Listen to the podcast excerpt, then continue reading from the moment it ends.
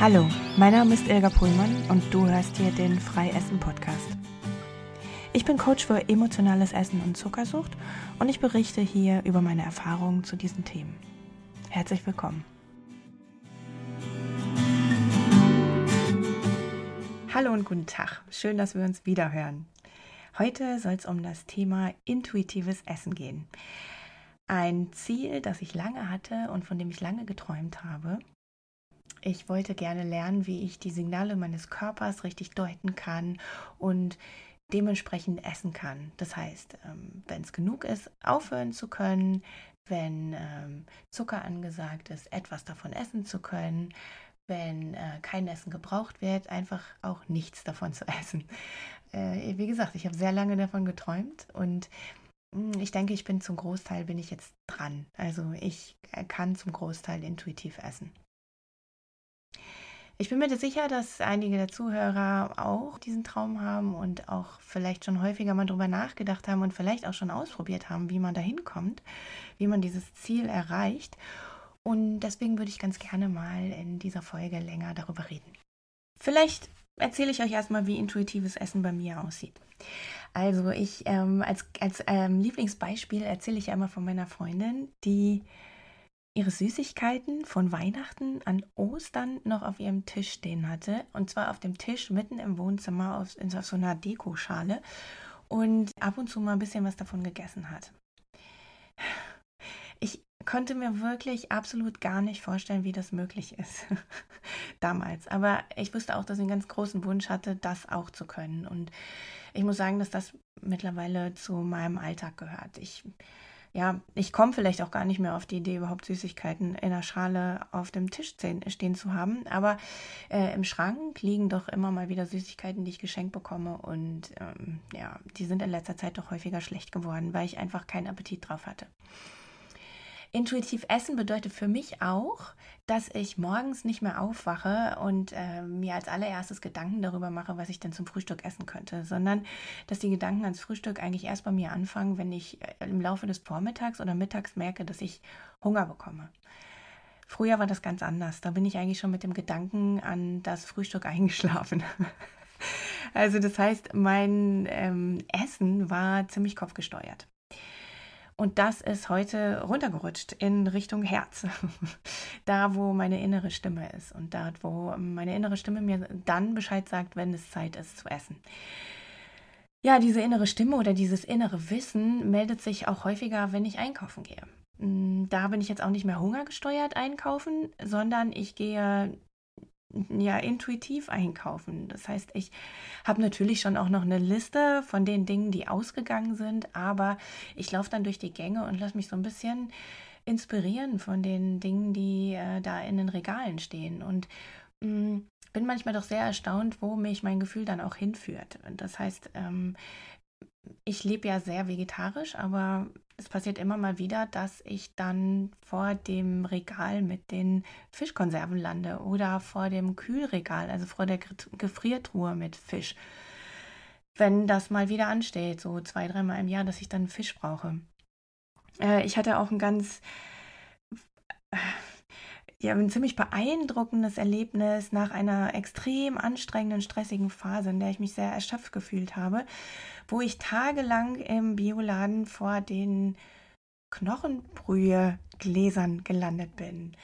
Und ähm, habe davor gestanden und habe die angeguckt und habe gedacht, nein, auf keinen Fall, das kann ich nicht essen. Ich bin seitdem ich 14 bin Vegetarierin und davor, ich bin glaube ich schon als Vegetarierin auf die Welt gekommen. Nur mit 14 habe ich gesagt, ähm, das geht jetzt auf keinen Fall mehr, ihr könnt mich nicht mehr dazu zwingen. Ich werde kein Fleisch mehr essen.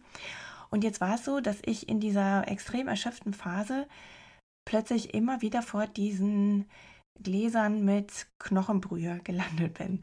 Und ich, ich hatte wirklich überhaupt keine Ahnung, äh, warum. Und äh, mein, mein Kopf hat die ganze Zeit gesagt, das kann nicht sein, das ähm, geh weiter. Ich, nein, zwing mich dazu nicht, das geht nicht. Und ich glaube, das ging zwei Wochen so, bis ich dann ein Glas gekauft habe. Und dann habe ich mir daraus eine Suppe gekocht, eine große Gemüsesuppe mit diesem Glas äh, Knochenbrühe drin. Rinderknochenbrühe, ähm, 18 Stunden gekocht von Weiderindern, also schon das beste Produkt, was ich bekommen konnte. Und dann habe ich diese Suppe gegessen und ich habe an dem Abend das erste Mal wieder so ein richtiges, ähm, lockeres Entspannungsgefühl fühlen können. Und dann hat mir eine Freundin erzählt, dass diese Knochenbrühe, also diese lange gekochte Kraftbrühe, sehr nervenberuhigend ist. Und das habe ich dann auch gespürt. Und ja, ich frage mich, wo dieses Wissen herkam. das nenne ich intuitives Essen und intuitives Wissen. Ich hatte auch mal eine ähnliche äh, Situation. Ähm, da bin ich im Bioladen vor äh, einem ayurvedischen ähm, äh, kann man Medikament sagen? Na, zumindest vor ayurvedischen Kräutern stehen geblieben und hatte meinen Blick auf Ashwagandha gerichtet und wusste auch nicht sehr viel, aber meine innere Stimme oder die Intuition hatte mir gesagt, oh, kauf das mal, das tut dir gut. Und mein Kopf hat durchgedreht und hat gesagt, du kannst jetzt nicht hier irgendein Medikament kaufen, ohne was darüber zu wissen. Und ähm, ja, dieses innere Gefühl war halt, nee, kauf das mal, es ist schon ganz gut. Und das war eine der größten Entdeckungen meines Lebens, muss ich sagen. Also Ashwagandha ist ähm, so ein tolles Mittel für mich, um mich in meine Mitte zurückzubringen, wenn ich ein bisschen rausgerutscht bin. Ähm, dass ich es nicht mehr missen möchte, ehrlich gesagt. Ähm, und das habe ich auch erst nach dem Kauf erfahren, dass das die Wirkung ist oder eine der Wirkungen. Ja, das sind so die extremen Varianten von intuitivem Essen, was ich erlebt habe. Ähm, Im äh, Im Alltäglichen sieht es eher so aus, dass, äh, wie ich vorhin schon gesagt habe, dass ich halt einfach ähm, in dem Moment entscheide, wo der Hunger kommt, was ich essen möchte, dass ich bestimmte Dinge zu Hause habe und dann nach meiner Stimmung und nach meiner Laune mir das Essen zubereite und ähm, dass ich sehr wenig davon kopfgesteuert mache. Wie bin ich da hingekommen? ja, mein Leben sah früher natürlich komplett anders aus. Früher habe ich sehr viel mit dem Kopf überlegt, äh, was jetzt richtig wäre zu essen, was jetzt genug ist, ähm, wie viel ich noch darf und wovon ich jetzt zu viel gegessen habe. Und dann könnte man ja auch noch Kalorien zählen oder gucken, wie viel Fett man gegessen hat. Und ähm, als ich so gelebt habe, war es komplett unmöglich für mich, auf diese innere Stimme zu hören. Es gibt da noch ein paar andere Faktoren, die einem in, der, in die Quere kommen können, wenn man auf dieses intuitive Gefühl hören möchte. Und das sind Lebensmittel, die einen von dieser Bahn abbringen können. Das sind Lebensmittel, von denen man ja, von dem man quasi ähm, körperlich abhängig werden kann. Und das sind so ähm, Substanzen wie Gluten, also glutenhaltiges Brot zum Beispiel. Das kann dafür sorgen, dass man einfach sehr viel mehr Appetit hat, als man eigentlich braucht, aufgrund der ähm, Substanzen, die in diesem Brot drin sind. Äh, Casomorphin kann dafür sorgen, das sind äh, das ist in äh, Milchprodukten drin, besonders in Käse. Ihr kennt wahrscheinlich, ja, vielleicht seid ihr auch, die jetzt gerade zuhören, ziemlich käseabhängig. Davon gibt es ja doch sehr viele Menschen. Und äh, Zucker gehört natürlich auch dazu. Wenn man regelmäßig zu viel Zucker isst, dann will der Körper immer Nachschub haben. Und Zucker sorgt dafür, dass dieses natürliche Gefühl, äh, was als nächstes an Essen ansteht, wie ausgeschaltet wird. Weil es schreit immer danach, das nächste Essen, was kommt, sollte dann auch süß sein und dann was Herzhaftes, aber dann auch wieder was Süßes. Also es manipuliert. Und wenn, wenn man viel von diesen, von diesen Produkten konsumiert, dann kann das passieren, dass es uns im Wege steht, auf diese intuitive Stimme hören zu können. Und dann ist meiner Erfahrung nach noch ein anderes großes Thema, eine Blockade um intuitiv essen zu können. Und das sind traumatische Erfahrungen aus der Vergangenheit. Wenn wir Dinge erlebt haben, die wir nicht ausreichend verarbeitet haben und die in uns vergraben haben, also die wir verdrängt haben, wo wir ganz schnell versucht haben, auf andere Gedanken zu kommen, dann spaltet sich so ein Teil von uns ab, den ich als Trauma bezeichne. Wir können auch sagen, das ist das innere Kind oder das sind Anteile von uns, die abgespalten sind, äh, zu denen wir keinen Kontakt mehr haben. Ähm, die haben aber noch äh, Auswirkungen auf uns. Das heißt, die können sich immer wieder melden und sagen, okay, hier ist noch ein Anteil, der ist verletzt und der möchte wieder zurück zum ganzen System. Und deshalb schickt er diese, dieses Gefühl. Und ähm, wenn wir noch nicht gelernt haben, wie wir mit diesen Gefühlen, die da hochkommen, umgehen können und wie wir die loslösen können, also wie wir die durchleben können und loslassen können, dann versuchen wir in einem, einer Vermeidungsstrategie äh, dieses Gefühl wieder zu unterdrücken. Ich, äh, ich rede darüber in verschiedenen anderen älteren Folgen. Aber äh, genau dieses Verhalten ist dafür verantwortlich, dass wir in so einen Loop kommen, dass wir in so ein Programm kommen, was dann abgespielt wird. Das ist eine Vermeidungsstrategie. Und wenn wir dafür Essen zur Hilfe nehmen, dann könnt ihr euch vorstellen, dass es in diesen Momenten, wo so ein Loop läuft oder so ein Programm abgespielt wird, vollkommen unmöglich ist, intuitiv zu essen, äh, weil das Essen an sich das Mittel ist, um mit dem Problem klarzukommen. Und wenn wir in der Vermeidungsstrategie sind und nicht fühlen wollen, was in uns passiert, dann können wir auf keinen Fall tief in uns reingehen, in unsere Mitte und da spüren, was jetzt als nächstes ansteht zu essen dann geht es eigentlich nur darum, diese Vermeidungsstrategie ähm, zu nutzen, um sich Erleichterung zu verschaffen. Ja, und deswegen bin ich eigentlich der Meinung, dass wir, ja, wenn einige von diesen Programmen in uns laufen, wenn einige von diesen dramatischen Erinnerungen in der, in der Vergangenheit stattgefunden haben, dass es dann sehr, sehr schwierig ist, intuitiv zu essen. Und wenn man sich das dann als Grundlage macht, jetzt mal intuitiv zu essen und sich keine Vorsätze mehr zu machen, dann wundern sich viele, dass es dann extrem heftig wird. Also weil dann ja die Meldung vom Unterbewusstsein ist, immer zu essen, zu essen, zu essen.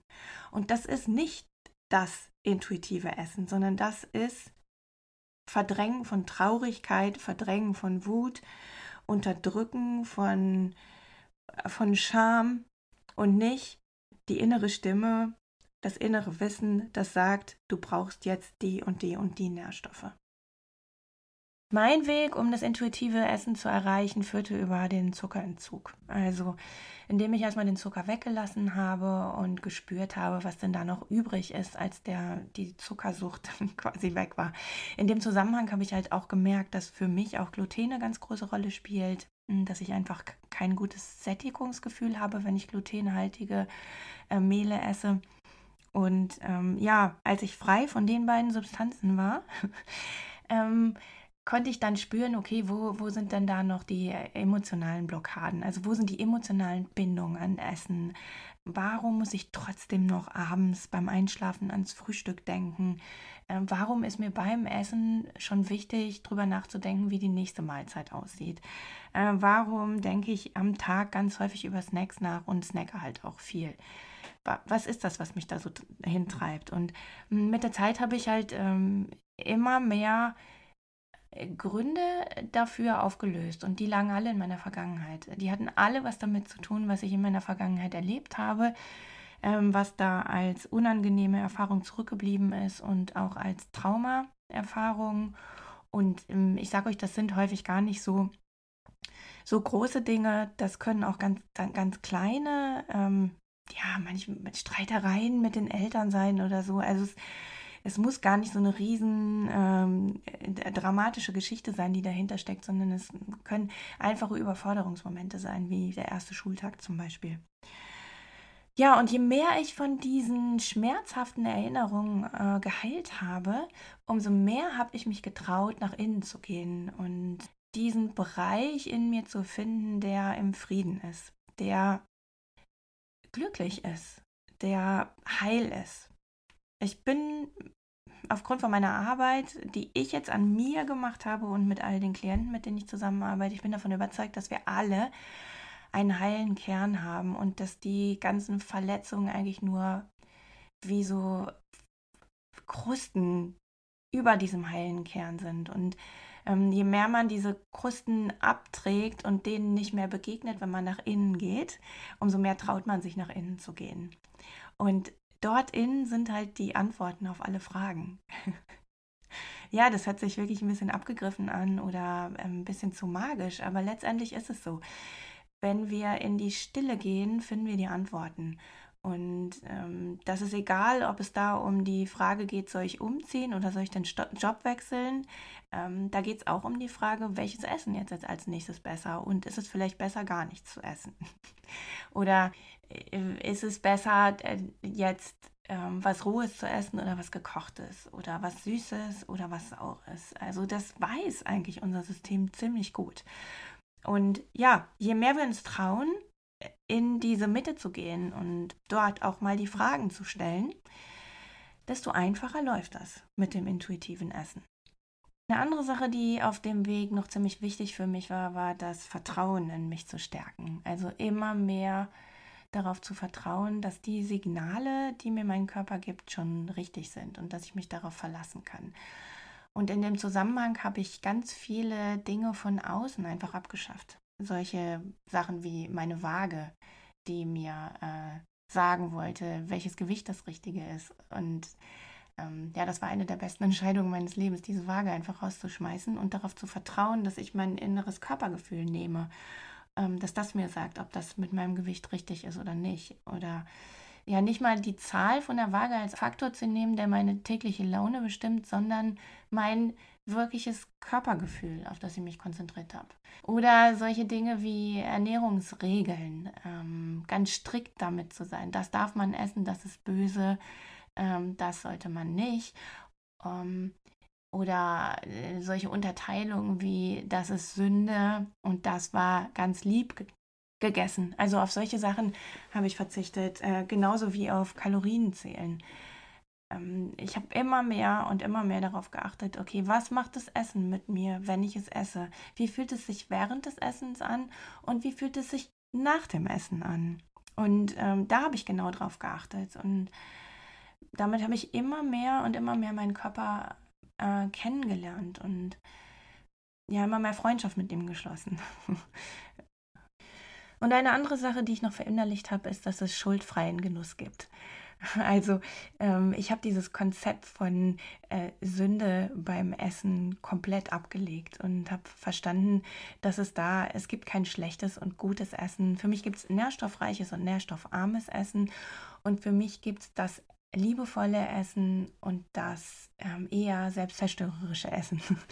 Also ich frage mich eher, nee, ich frage mich das gar nicht mehr. Also wenn man liebevoll mit sich umgeht, dann passiert es automatisch, dass man sich bestimmte Dinge gar nicht mehr antun möchte. Ich probiere Sachen, die äh, nicht so gut sind für meinen Körper, aber ich esse davon keine großen Mengen mehr. Ähm, ich enthalte es mir nicht vor, wenn es mich interessiert, das zu essen, aber ich spüre ganz, ganz, ganz schnell, dass ich davon eigentlich gar nicht mehr viel essen möchte, weil es mir einfach nicht gut tut. Und ähm, ich denke, das ist so das Ziel des intuitiven Essens, dieses ja, was, was tue ich, wenn ich mich wirklich aufrichtig liebe? Was tue ich mir dann noch an und was tue ich mir auf keinen Fall mehr an? Und wenn äh, dieses Gefühl mehr genährt wird in uns, dann kommt das intuitive Essen automatisch. Natürlich kann man viele Übungen machen. Man kann sich hinsetzen und man kann ganz bewusst mal ein Stück Schokolade schmecken und lutschen und, und es wirklich richtig genießen. Ähm, man kann langsam essen, man kann sich Zeit nehmen dafür, man kann bewusst essen. Dafür gibt es ganz viele gute Trainingsmethoden, aber letztendlich mein Weg ging nicht über diesen Weg. Ähm, mein Weg ging darüber herauszufinden, was mich daran hindert, liebevoll mit mir umzugehen was mir da im Wege steht, ähm, warum ich nicht nach innen gehen möchte, warum ich mir nicht zuhören ähm, möchte, was da für Fallstricke auf dem Weg sind, äh, vor denen ich versuche, mich zu verstecken. Und als ich die aus dem Weg geräumt habe, war eigentlich die Bahn sowieso frei zu diesem intuitiven Essen. Ja, alles in allem, jetzt abschließend zu sagen, kann ich nur empfehlen, diesen Weg zu gehen. Ähm, es ist es ist nicht zu vergleichen mit dem Leben, was ich vorher geführt habe.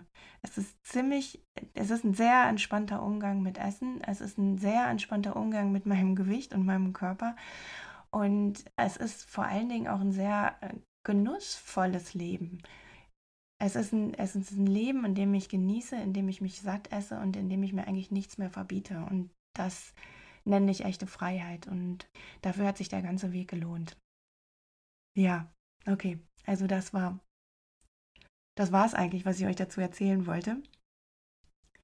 Ich denke jetzt noch mal kurz nach, ob ich was vergessen habe. Aber ich denke, das passt so.